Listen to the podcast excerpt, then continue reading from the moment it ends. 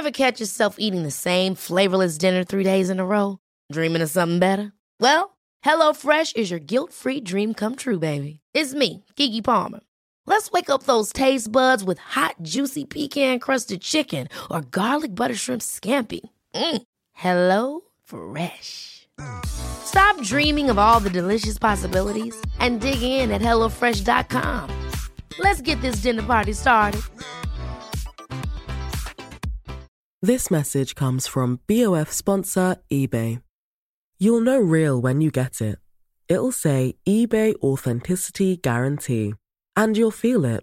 Maybe it's a head turning handbag, a watch that says it all, jewelry that makes you look like the gem, or sneakers and streetwear so fresh every step feels fly. eBay gets it. So look for the blue check mark next to that thing you love and be confident that every inch, stitch, sole, and logo is checked by experts. With eBay Authenticity Guarantee, you can trust that feeling of real is always in reach. Ensure your next purchase is the real deal. Visit eBay.com for terms. Hey everyone, it's Kirsty from the Art of Decluttering here. This week we are replaying the episode with the incredible Clare Press from the Wardrobe Crisis as Amy and I are taking a break for the school holidays. We hope you enjoy it and then go follow Clare's amazing work. Well, today I am super, super excited because Amy's not here. Cruel. I am cruel. No, no, no. Amy is not here because She's here in spirit. She She's here in our minds. And she's here on my phone. She's buzzing me and messaging me as we speak. But Amy is not here because I am recording with the lovely and beautiful Clare Press from Wardrobe Crisis and a billion other things that we'll get into in a minute. Um, but Amy couldn't be here, so this is my chance to do a solo interview. Clare is my beautiful friend, and it's going to be a wonderful interview. So, as you know, we are a podcast about decluttering, Clare and listeners. Um, and decluttering is a topic that is so broad and covers every facet of our lives. And we, Amy and I, are really passionate about helping to clear the clutter in our heads, hearts, and homes. We are also lifelong learners and we love growing in our knowledge of all the things, and we want to share them with you, our listeners, as we learn them. And we know that our listeners, we know lots about you, and we know that we have the depth and breadth of listeners um, on our podcast listening to us. People who are minimalists through to compulsive online shoppers, people who don't really care about what they wear, through to people who are complete fashionistas. Not me. people who are deeply passionate about our planet and climate change, through to people who are just starting out on their journey today. So, I wanted our conversation to be full of gold nuggets for everybody, no matter where they are on any of those spectrums. So, I'm going to do a brief introduction to Clare and then I'm going to let her take the reins and tell us more about her. But Clare Press, in case you haven't heard of this extraordinary woman, she is a woman of very, very many talents. Oh God, come on. You are. I can't take it. You're amazing. I'm getting nervous. she is a fashion journalist and editor of big fashion magazines, and she's been able to interview the likes of Beyonce, Kim Kardashian, Katharine Hamnett and Pharrell, and many more accolades in the fashion industry.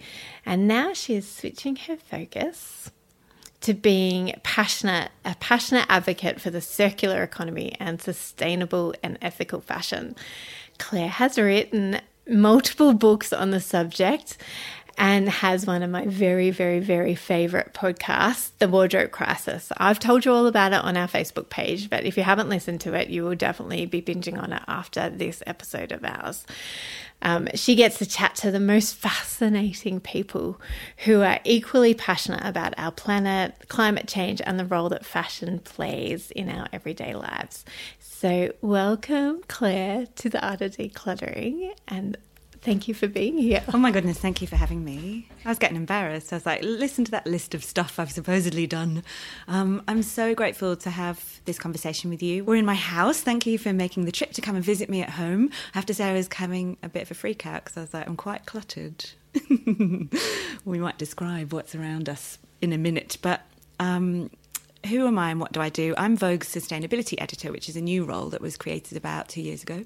So, what I do is I look at fashion and the whole industry, design, shopping, trends, how we access and how we make our clothes, but through the lens of sustainability. And what that means for me is people and planet. And when we talk about that, it's about basically exactly what it says the people who are overwhelmingly women who make our clothes and the impacts that the manufacture of our clothes can have on the environment. I wrote this book called Wardrobe Crisis, which is where I learned about a lot of this stuff. And now I'm basically obsessed with how we can be less wasteful, how we can be more responsible, and how we can still enjoy clothes, but in a way that is just more gentle on our planet, I suppose I would say. And if listeners are thinking, well, hang on a minute, I'm not really into clothes, so this one's not for me, I would just remind you that unless you're a nudist, if you wear clothes, whatever they may be, uniforms, menswear, kids' clothes, high fashion, fast fashion, slow fashion, whatever it is, it's still part of the fashion system. These are still clothes that are made, and overwhelmingly, they're made to be thrown away. We're going to get into that. Yes, we are. We are going to try and delve into as much as we can into your amazing knowledge. You like I was listening to your podcast yesterday, and I'm just like com- continue to be blown away by what an amazing journalist you are, and the the depths that you go to with the people that you interview, and how much you must have learned over the last couple of years of doing this podcast. It is all about learning. So I've been a journalist for 20 years. I started out working in fashion magazine. Actually, I started out at Rolling Stone, but just very briefly interviewing rock stars. It was good.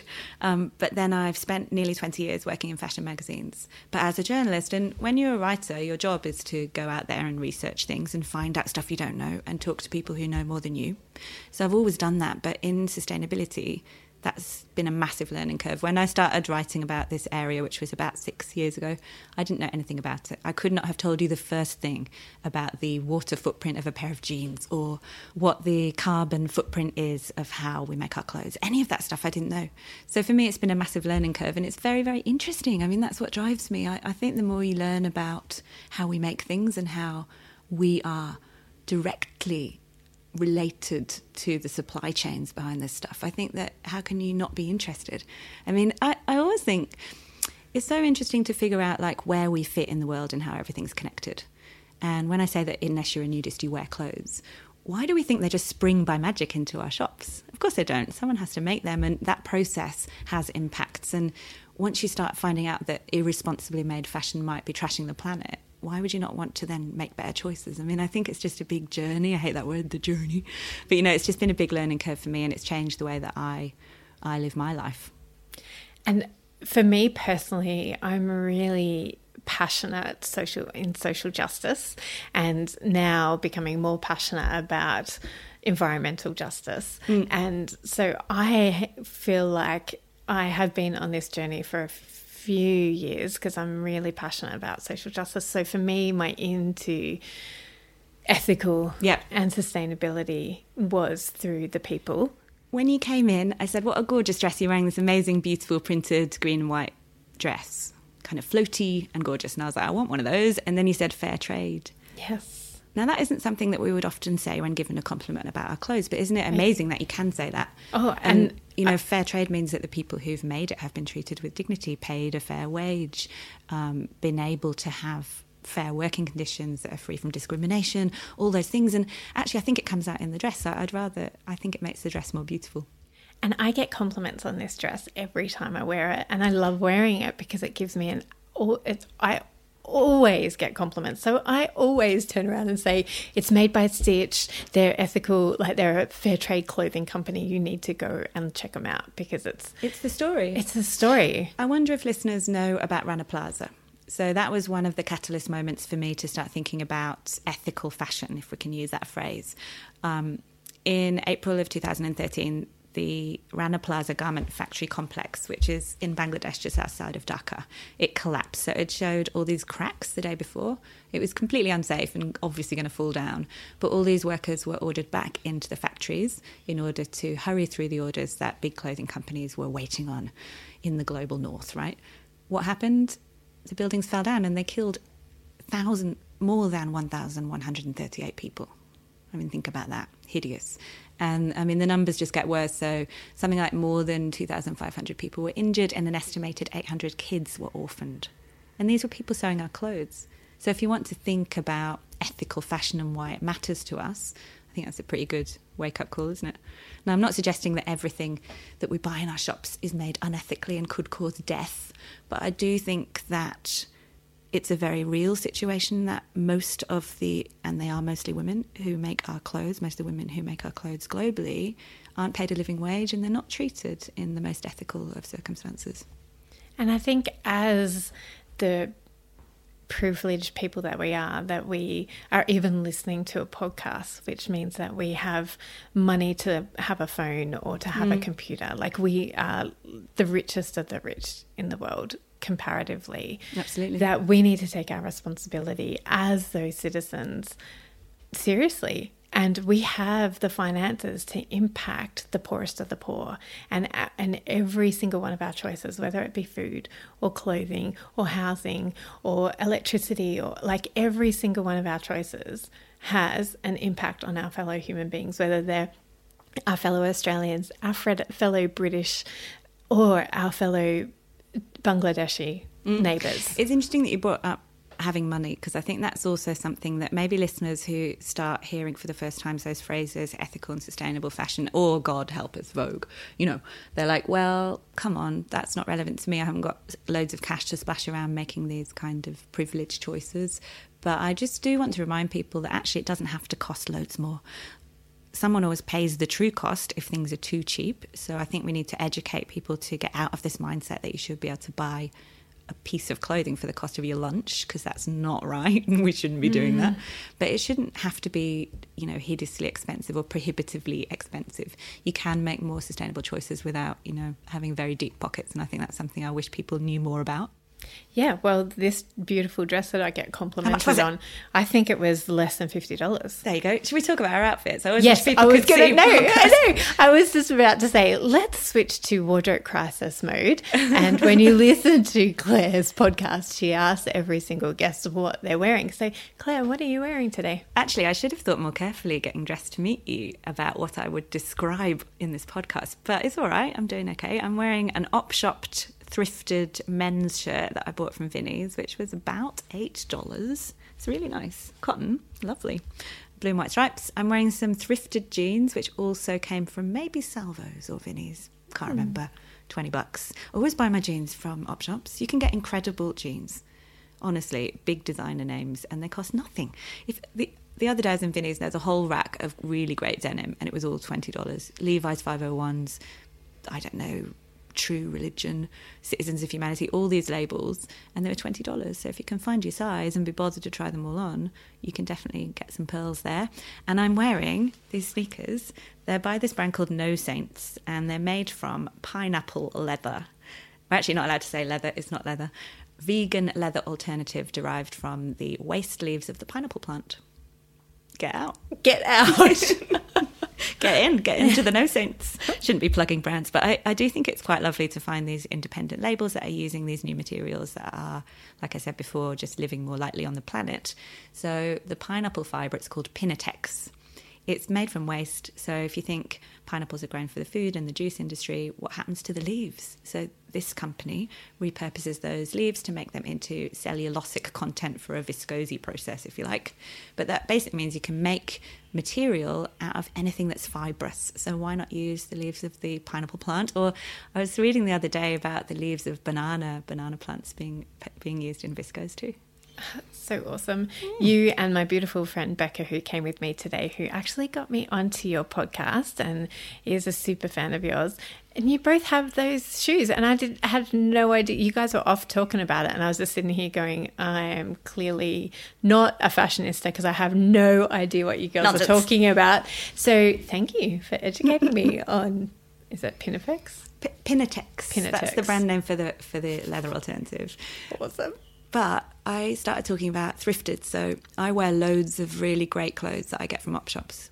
And I, that to me is a really easy in on how we can be more sustainable in our clothing choices and reduce fashion waste and join the circular economy. Anyone can do it. You can buy anything secondhand. I mean, it always blows my mind. I sort of do it as a kind of, I do it to prove a point to say you can find these extraordinary labels or wonderful quality things, and you can find them secondhand for really quite small amounts of money.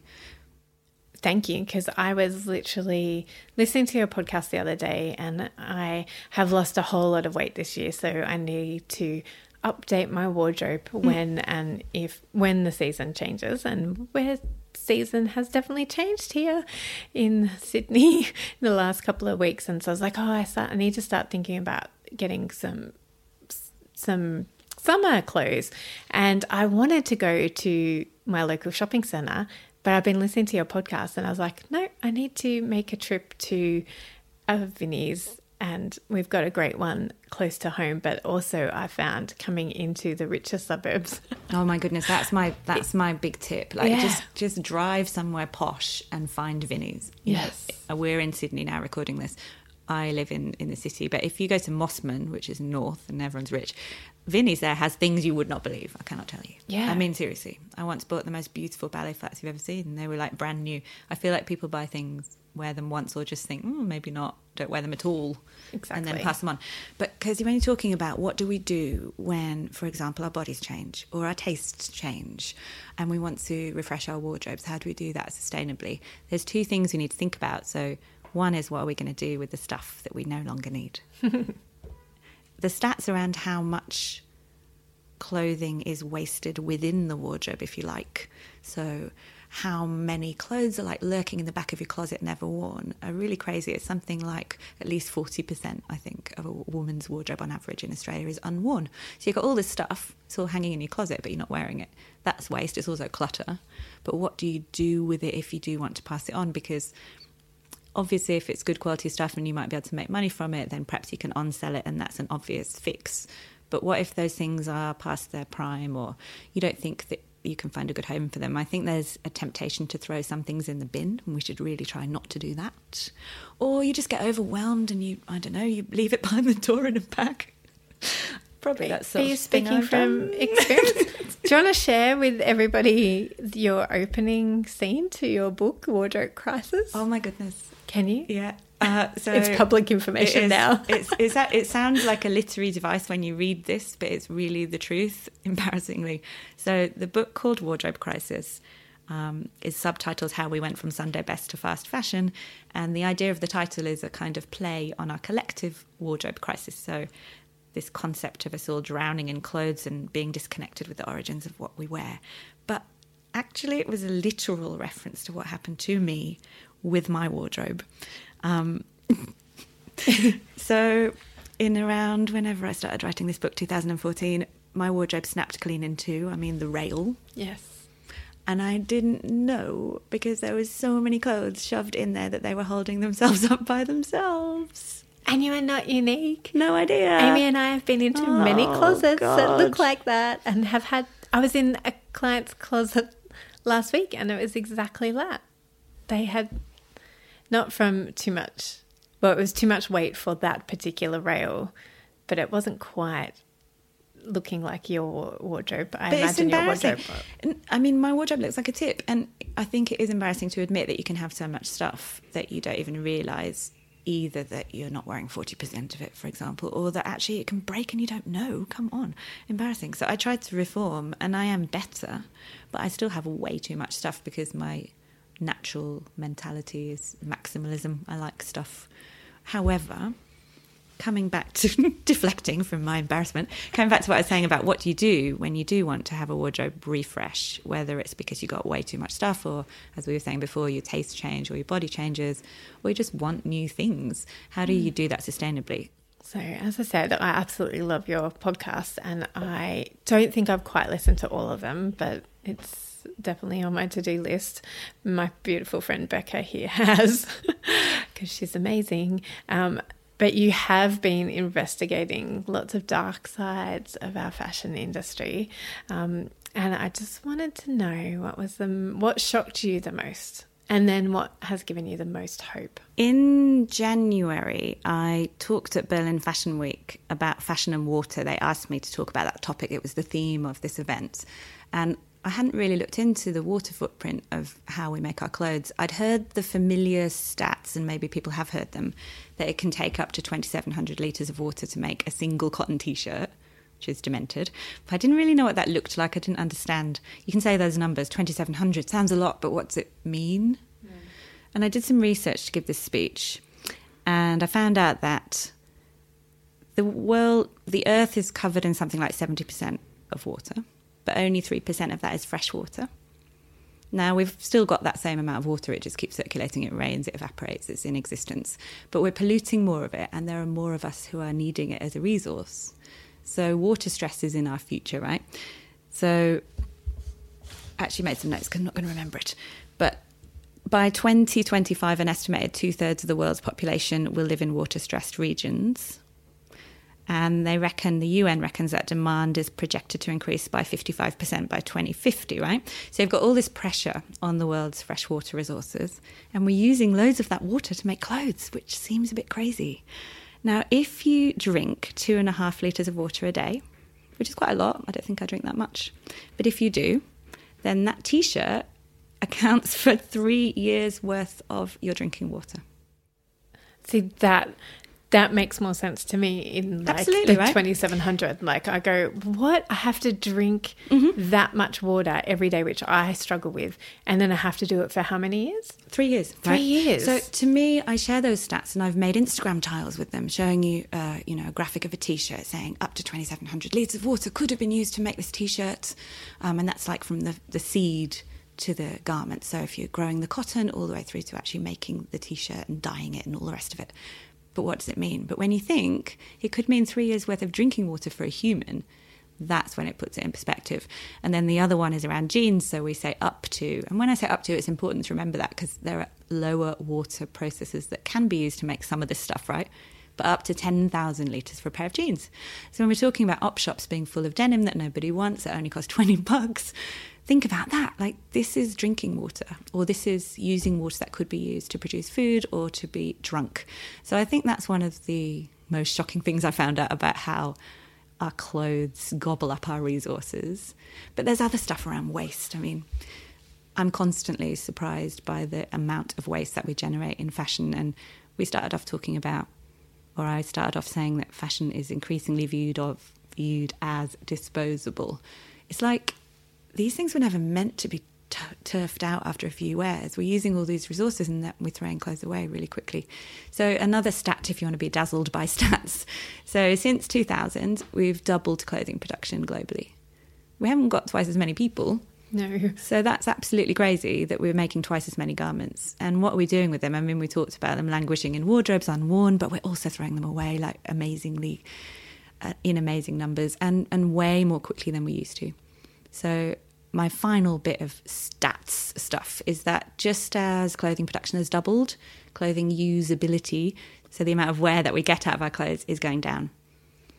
So more clothes thrown out more quickly. And that is a perfect storm of unsustainable rubbish, and we need to stop it. Yeah. Yeah. And just getting back to the water, I was listening to Osher's podcast Oh, that's week. good, isn't it? Yeah. yeah. And he had um, Erin Brockovich was on his podcast, and she's really passionate about water use. And I always think, yes, I definitely care about people in Bangladesh and people in the poorest. The poorest of the poor is have my heart. But it's not just the poorest of the poor. This is Australians are in a water crisis, and here in Sydney we're in water reductions.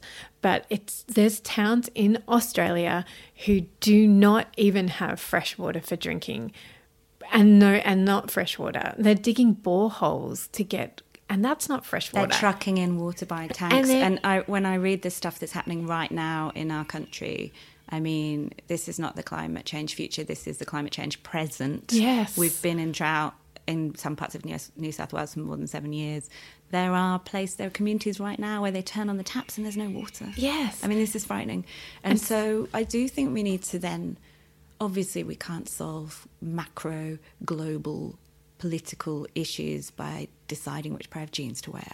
I get that, but I think that we all need to be more mindful of our precious finite resources and we need to take personal responsibility for being less wasteful. You know, I mean, Yes. that sounds a bit kind of. I, when I say that stuff, I always feel like mm, not trying to give you a lecture, but I, I do think it helps to be reminded of the connections between our behaviour and the impacts that, that that has on the environment and on other people. And I think that we, I do think that fashion can be a really good tool for getting us to think about some of this stuff.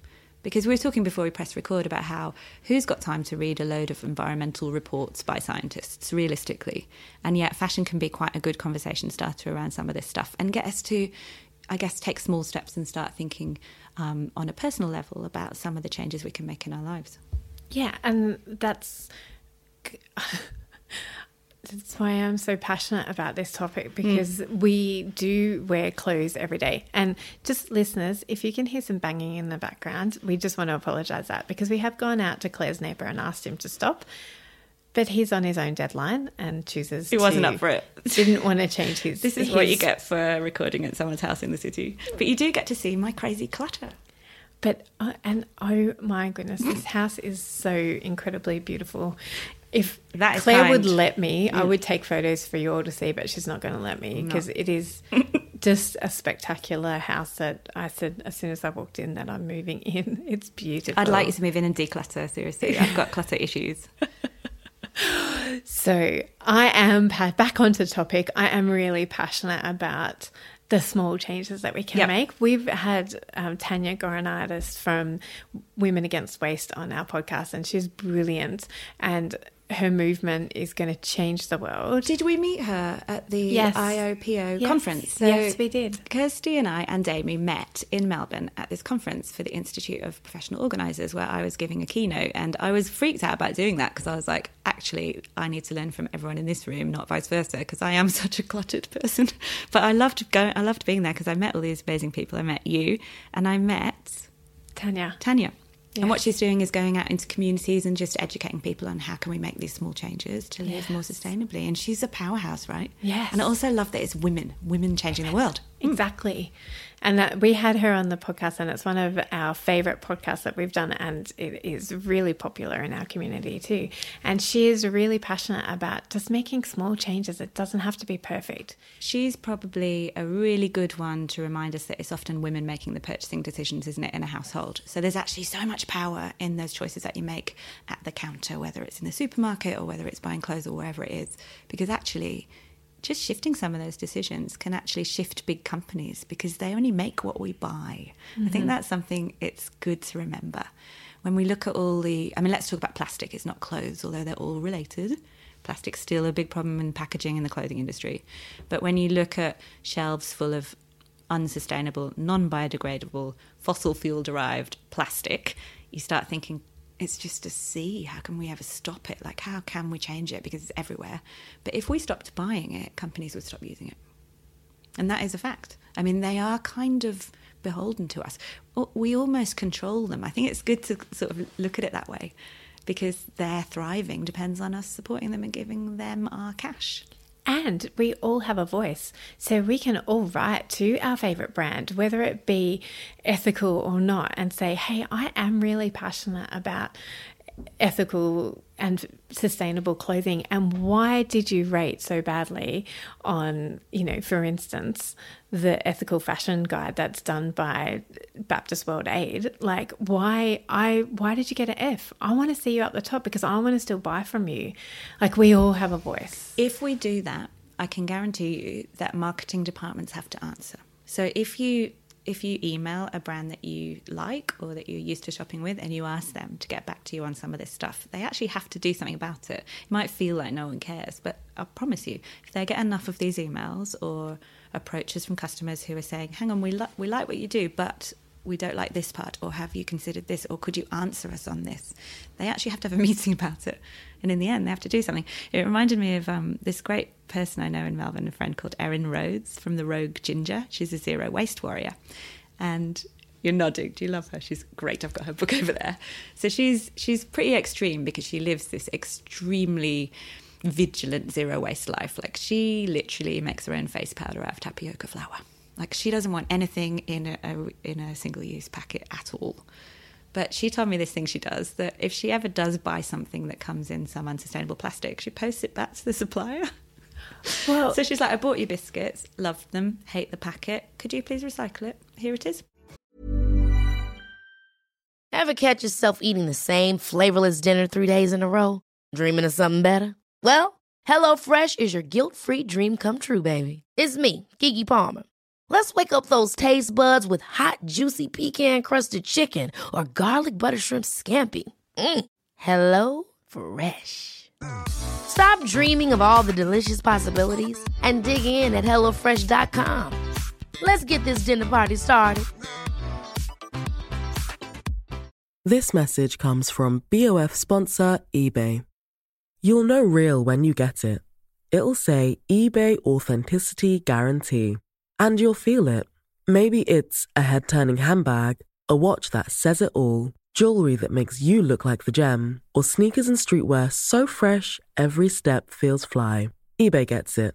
So look for the blue check mark next to that thing you love and be confident that every inch, stitch, sole, and logo is checked by experts. With eBay Authenticity Guarantee, you can trust that feeling of real is always in reach. Ensure your next purchase is the real deal. Visit eBay.com for terms. on your podcast a couple of weeks ago, you interviewed Mary. How do you say her last Uh, name? Mary Creagh, she's a British MP. Yes. I interviewed her for a specific reason because she's the chair of this thing called the Environmental Audit Committee, which is a select committee of the House of Commons in the UK. Long winded way of saying these guys are cross party, so it's not any one party, and they look into big environmental issues affecting Britain and elsewhere. But they did this report called Fixing Fashion, and it was the first time a parliamentary I shouldn't say government because she reminded me I was like it's so cool the government's looking into this she's it's like not, not the, government. Yeah. it's an audit committee. exactly. So the first time a parliamentary committee had looked into fashion, and it was amazing because it made headlines all around the world. And even though it was about Britain, it made waves globally. So yeah, I wanted to pin her down, and I made her talk to me, which was quite fantastic.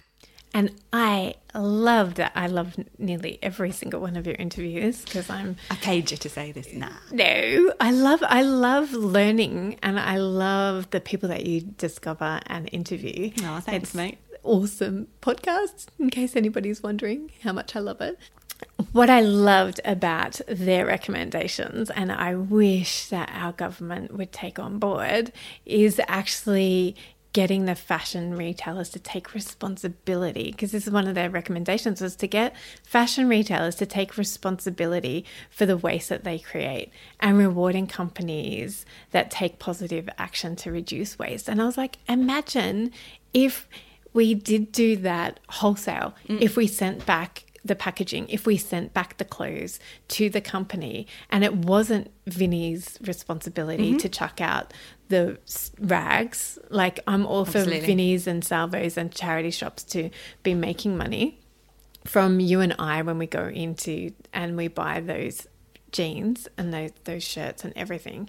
But they wear, they use so much of their resources getting rid of stuff that is unusable. So imagine if we could send it back to and not just hate you know not just token ones like No. H&M, H&M and Sheridan are taking back their I went in there the other day. They've got that take back program. I was so Yeah. delighted. Yeah. yeah Um, the, but if every company was made to take back their stuff So, in the British example, the Fixing Fashion report recommended that one pence was a tax on every garment sold, and that would go back onto the producer and the brand, and they would then use that money to fund research into and practical implementation of recycling programs, right?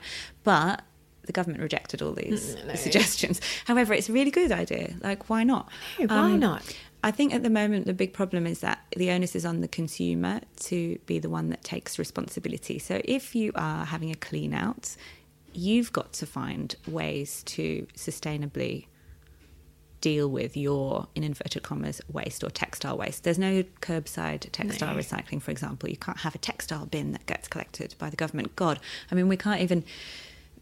Obviously, can't we're in a even do our recycling crisis. We can't even do recycling. glass. Yeah. Yeah.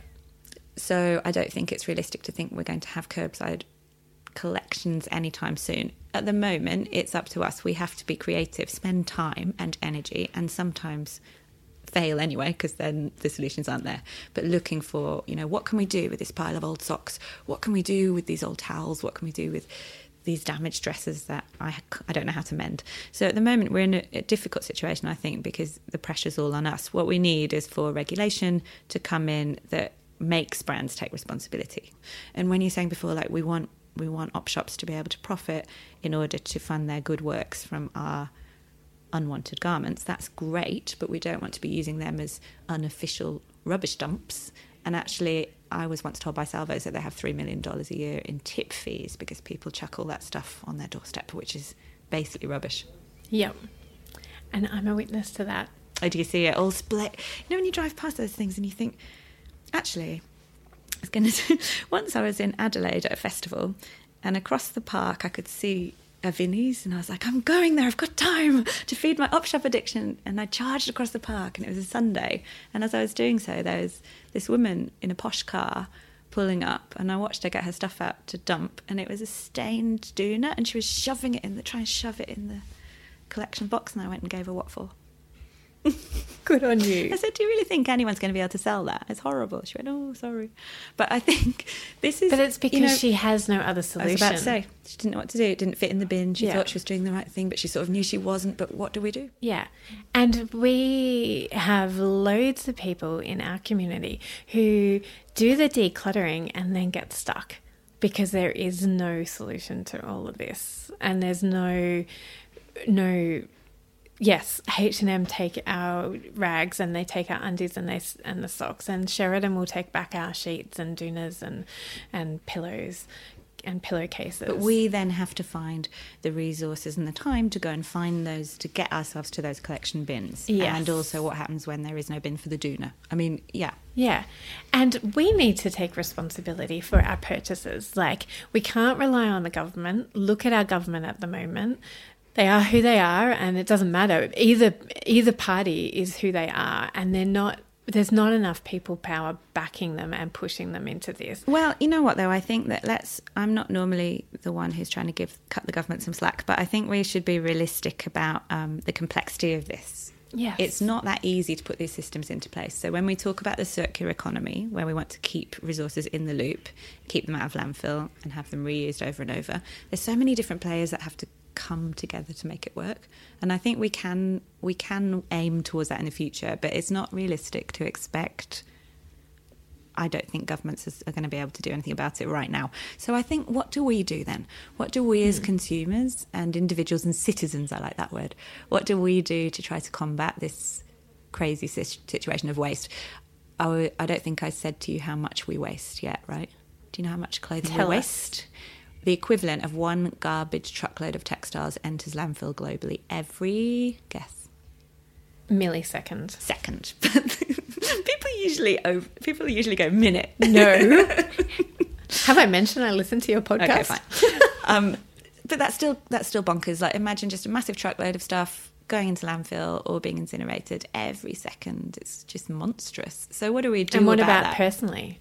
So personally, Australians per capita use 27 kilos of, or buy, sorry, Mm-hmm. 27 kilos of textiles and clothing a year. And how much do we let go of every year? I bet you know this. I do, but please tell us. I only know it because of you. It's 23. Now, those stats are from 2005, I think, or even 1995, actually forgotten. Anyway, they're not new. So we can So imagine that it's got even worse. more. Yeah. What we do know is, according to those stats, we are about equivalent to the UK and North America in how, how much we consume and how much we turf out. Now, all right, what are we going to do about it? So, if the government isn't doing anything about it right now, if a few brands are trying to innovate, but it's, an, it's not enough for us to have changed the system, what are we going to do? And then I think that's when it comes back to taking back your personal responsibility, your personal power, and just changing your own behavior. That doesn't mean that that's the only way to solve this in a big picture way, but right now I think it's a place to start. So, a lot of the work that I do is around trying to say to people, how can we reconnect with how we buy our clothes and how what our clothes mean actually, how they've been made and how what their impacts are? How can we remind ourselves of their value?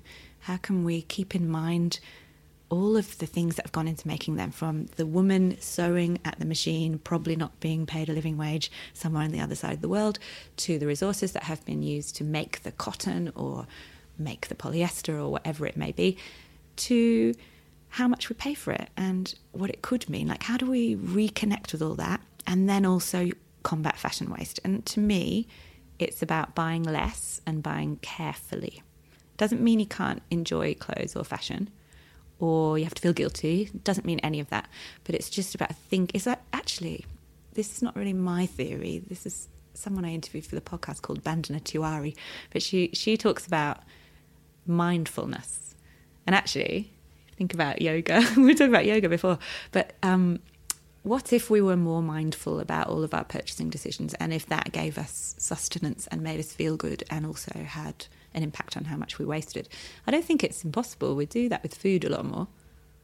Oh, totally. And that, I mean, that is our heart for our listeners is to be more conscious consumers because if you are more conscious about what you bring in, then you don't have to declutter as much. It all it's all related, right? Yes. And it's the same as throwing away hoarding is sort of the other side of it. But it's like you, you get stuff, you don't care about it, you haven't thought about it. You bought it on a whim, didn't cost very much, you don't care about it, you don't want it anymore. You either waste it in your house, which becomes piles of junk you don't want, becomes landfill or, just in your home. Yeah, right. Oh God. Sorry, or we Clare. actually put it in. I feel like my house is that. Or we actually just put it in the bin and expect someone to deal with it. All of these problems. I think if we just drilled back to that idea of conscious consumerism and mindfulness and reconnection, we could actually solve quite a lot of this. Like, why do you need to buy ten things that you don't really care about on a Saturday? Or even five things, whatever it is. You know what? What's what's spurring that behaviour? This we talk about that in our clothing episodes, and we talk about like, do you what emotions are going on for you when you go shopping? Like, do you go out and do a binge shop when you've just had a fight with your partner? Mm. Like, is that, are you making the wisest choices when you're in that mood? Or are you really lonely and that's why you're shopping online at night and being really thoughtful around what is motivating you to do that shopping because there's we don't want i mean if everybody went nudist that would be awesome because everybody would be and there would judgment would cease because everybody's doing that that's never going to happen so we're all and clothes wear out even if you do keep them for 50 years but I think it's interesting you talk about like what's the driver of buying stuff that we don't really want or need. Hmm. And I think it's like that sugar rush, isn't it? You think, oh, this is going to make me feel better, but it doesn't last very long. no Now, that's not to say for me, because I still love clothes and I love fashion and I work in fashion. It's not to say that you can't have, you can't enjoy buying really lovely things that you care about and enjoy collecting them. And yeah, I think to ask ourselves what is driving us to buy stuff is a good place to start. And if you are shopping because you've thought carefully about what you would like to add to your life, then that's kind of a good way to be mindful about getting things that you're going to treasure and hold on to and value. But if you're shopping because you're just bored in your lunch break, or because you feel bad, or because um, maybe you just got feel insecure, well, I mean, I've done all those things probably, but I So still I. think I still So have I. think. I. mean, I've certainly I, I don't do that anymore, but I have bought on Why? a whim before. why don't you do that anymore So I understand the impacts of my buying decisions now in a way that I didn't used to. But I've certainly gone out, um, you know, 10 years ago in my lunch break and just bought some silly thing from a cheap shop because I saw a similar thing in a picture from a runway. You know, absolutely. But I don't do that anymore because I've I've changed the way that I approach the whole thing. And you know what? I prefer how I look. I, I have a better time now. I prefer knowing that the things that I have bought are meaningful and haven't trashed the planet than not knowing anything about it and just getting all the stuff. And as I told you, my wardrobe broke before, so obviously it wasn't very connected in the past. So, how do you stay true to your newfound values or, you know, evolving values when you live in this industry that is hyper consumer orientated? Honestly, it's not hard. The more you learn and the more that you know, the more it becomes second nature. And I don't work at it anymore. Perhaps mm. I used to, but I don't know. I think that living true to your values feeds its own energy and makes you happier and feel more connected and more inspired. And it's not work, actually, it's just evolution, maybe. I'm quite old. I mean, I think that this stuff. You're not old. I'm a bit old. You know, I think you're a bit stuff, old. I think that you get older, you get wiser. When you're, I'm not suggesting that you can't be a wise teenager. I meet loads of them all the time. However, I wasn't that wise as a teenager, and I think that the older you get, the more you understand what matters in life. And for me, a quick fashion fix isn't the thing that matters. What matters in life is to have beautiful friends, to feel like you have meaningful work. And yes, I'd like to be dressed fancily while I do that, but I also want to do that in a way that doesn't trash other people's lives. And as I said, you can go over to Mosman and get dressed. Oh yeah, fancily. I can still get the clothes. Don't you worry. so this leads into my next question. How can we be on trend and still be a good steward of our precious the precious resources? Honestly there are so many ways. So first of all i would say don't be feeling guilty about wanting to be on trend. If that's your thing and you love fashion and you love current trends and vogues brilliant. Me too but there are ways to access those clothes that are allowing you to walk more gently on this earth, if you like. And those ways include shop local, support brands that do the right thing, that talk about their ethical credentials. They might be fair trade, or they might be using organic materials, or they might just be made in Sydney or in Melbourne or wherever it is you live. Um, and rental is another one. So if you just love getting a ritzy new outfit to wear to a party, or um, to go out on New Year's Eve and wear once or wear to a wedding. Rental's a brilliant way. You can get your hands on all the newest stuff, but instead of leaving that to clutter up your wardrobe, you can send it back when you're done and mm. allow someone else to access it. That also means you can you can get your you can get your hands on better quality stuff. So you can rent a dress you couldn't afford to buy so that's a way to kind of feel that you're really high fashion and fab without having to break the bank. Um, we talked about thrifting. There's so I honestly there is nothing you can't buy secondhand within the next decade.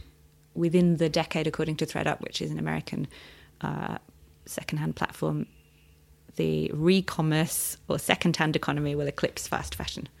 So basically, everyone's on selling their new, their old stuff, and that's the way of the future. Um, Another thing I think, which this isn't about being on trend, but it is one of my hot tips, is that I think that coming back to that idea of connection, if we learn some of the skills that our nanas had, sewing and mending, even knitting, whatever you like, those things foster connection and remind us about what it takes to make a garment. So I think repair is part of it as well.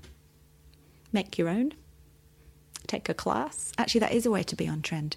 Obviously, not everyone can do this, and I can't. I actually don't have those skills. But if you are handy with sewing, you can make your own stuff. Yeah, and you can tell your friends that you can sew up a zipper. So when they break their favorite skirt, you can fix another. You can put it and fix it can be social. or fix a hem or but it's also social. So when we talk about why what are the drivers of buying a lot of cheap rubbish in your lunch break or on a saturday morning perhaps not your lunch break but you know if you want to hang out with your friends and do something social going to the mall is often something people do. What if we did something else? What if we all got together and mended or sewed or crafted crafternoons? I like the idea of that. Yeah. Or if you're not handy which i'm not I have to admit swapping. Like get your friends all together and swap the stuff that is languishing in your wardrobe so you get that new thing without having to buy it. That's all right, isn't it? Good cheap way to get stuff. Yeah. That's again why we love Women Against Waste because they do all of that in their clothes swap.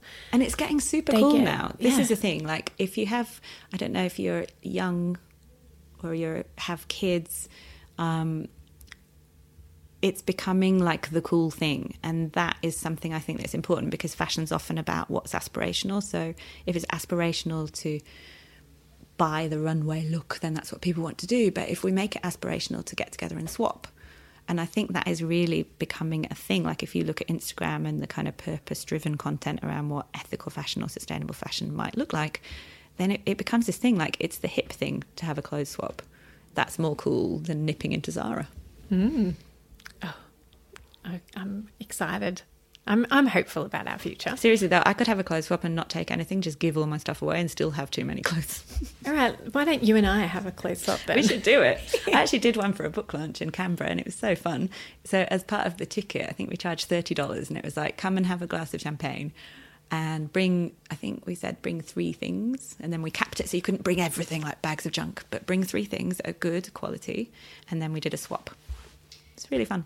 We did that a couple of years ago. I did that a couple of years ago, um, and but we did al- align ourselves with a really cool charity store, and so everything, every you were allowed to bring as much as you wanted, and we took it all to this amazing charity store. And don't you think that stuff empowers you as well? Like I know that's an overused cliched word, but I think it, it, it is good to think about how do we get our power back from the system that's not sustainable and from the big brands that seem to ignore us and from all the rest of it. One way is to just take control, and that's a good way. You can run your own fashion life. You don't have to just get what it says you should get in the magazine, or I don't know. You could. I like that idea of taking your power back. Um, oh yes, a hundred percent, a hundred percent agree. What about shopping detoxes, or buy nothing months, years, seasons? So I did this. Um, I did this this year. I have to say it wasn't difficult for me to do. I did it to prove a point and to be able to talk about it on social media. But for me, because of how where I am in my life right now, not buying new things was not hard for three months. I mean, it would have been better to do it for a year. I think that would have been more of a challenge. To me, there's a slight element of hypocrisy involved in this because I work at a fashion magazine. Um, is it really appropriate for me to be like, don't buy anything for a whole year? Probably not. I advocate for buying responsibly and supporting good brands, not buying nothing. But I think that detoxes are actually a really good way of just reminding yourself of what matters and resetting, Yes, and that works. And and just if you have these rules around what you're not allowed to buy, it remind it it proves to you where you were lazy or where your habits were. What do you think? Yeah, I did one for February, and I know somebody, at one of our listeners, and somebody in our community has committed, at least one person has committed to a whole year of no shopping, and it was challenging. It, again, I didn't find it too hard because I was in that season of losing quite a lot of weight, so it was quite easy for me to go, no, no, no, I'll wait until I get down to where my for me was the right weight um, and I'll buy then but even but even just doing that one month as I said even now it's summer I need new clothes I'm not buying new clothes I haven't bought anything um, I've only bought what I needed because my jeans were falling down and and and I have changed my outlook. I don't need to go to the high street shops to buy my clothes. I'm like, right, next time I'm in visit Vinnie's, and I'm in Vinnie's every day when I go to my clients. Like I, that's where I take all my stuff. But even when I went into Vinnie's the other day, Is that like a problem with the job? Do you come out with new stuff when you're taking well, the no, old? well, it could be and it can be, but it's not for me because usually I'm doing it just mm. straight before school drop off, mm. so I've got no time to go shopping. That's your tactic. But even when I did have time the other day, I was like, no, because I haven't written myself a list of what I need, and I haven't, and I don't actually. I, I know in my head what I need, but I wanted to be really conscious consumer about what I needed.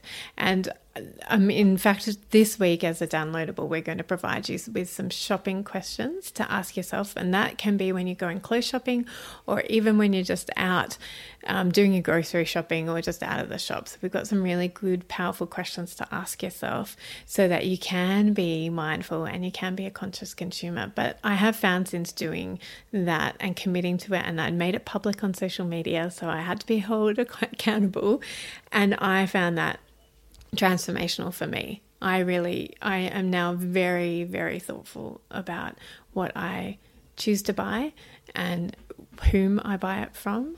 And that is in part again to your the conversations that you've been having on your podcast. It's also, and I know that your listeners are very across this, but it's habit breaking, isn't it? Yes. So for me, not buying new clothes for three months so that I can talk about it on social media was a useful device.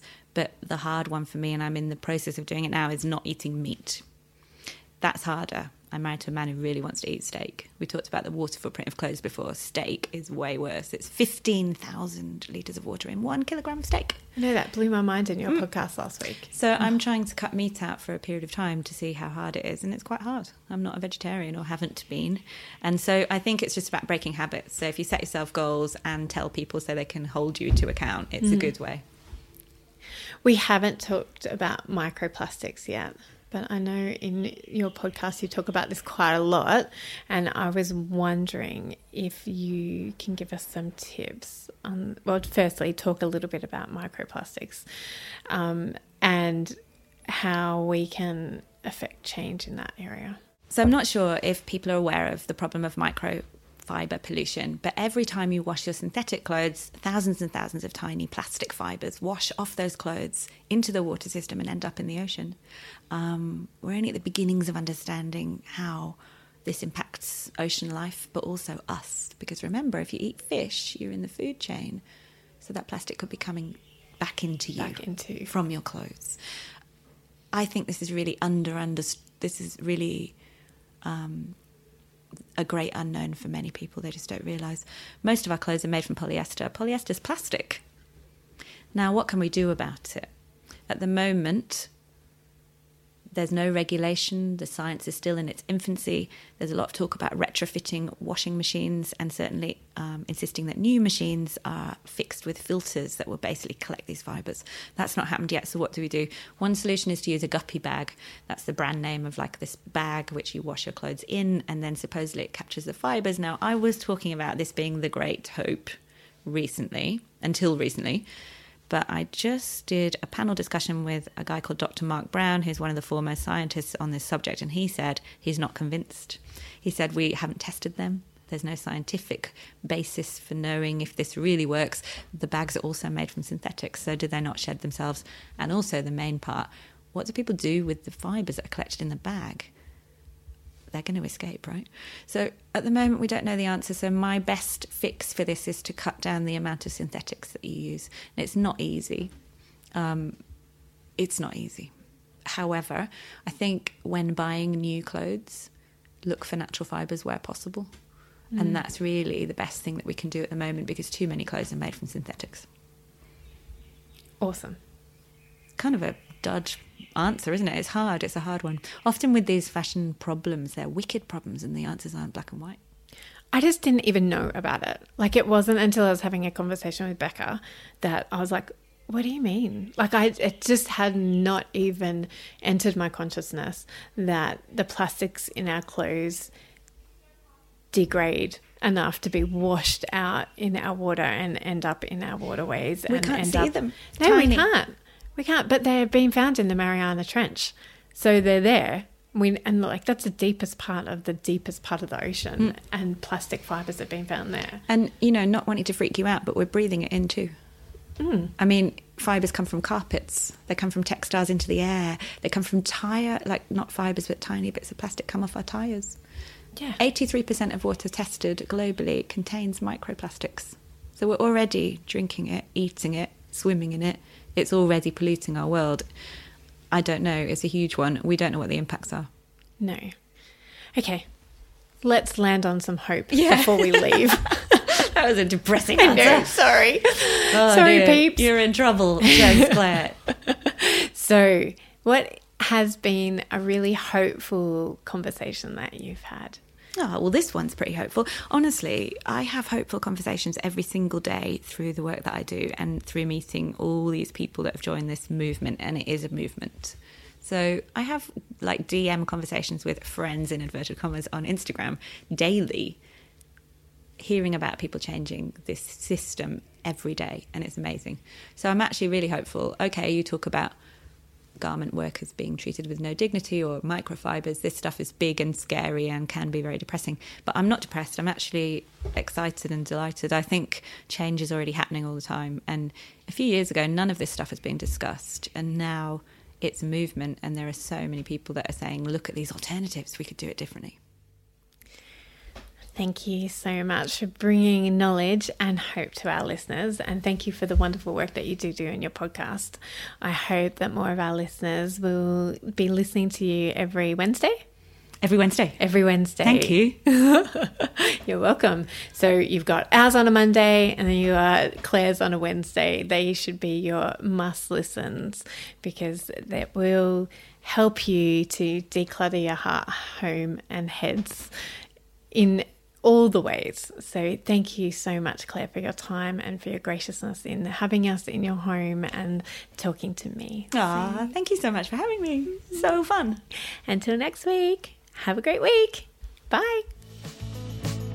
Thanks for joining us. If you've learnt something awesome today, we'd love you to leave us a review on iTunes or Facebook so others can find our podcast too. Don't forget you can see the show notes in your podcast app or over at our website, artofdecluttering.com.au. So if there's anything you want more info on, check it out there. If you'd like to join our supporter community, you can do so over at patreon.com slash the art of decluttering. We hope you have a great rest of your day. And enjoy the freedom! We acknowledge the traditional owners of country throughout Australia and recognise their continuing connection to land, waters and culture. We pay our respects to their elders past, present and emerging. Ever catch yourself eating the same flavorless dinner three days in a row? Dreaming of something better? Well, HelloFresh is your guilt-free dream come true, baby. It's me, Keke Palmer. Let's wake up those taste buds with hot, juicy pecan-crusted chicken or garlic butter shrimp scampi. Mm. Hello Fresh. Stop dreaming of all the delicious possibilities and dig in at HelloFresh.com. Let's get this dinner party started. This message comes from BOF sponsor eBay. You'll know real when you get it. It'll say eBay Authenticity Guarantee.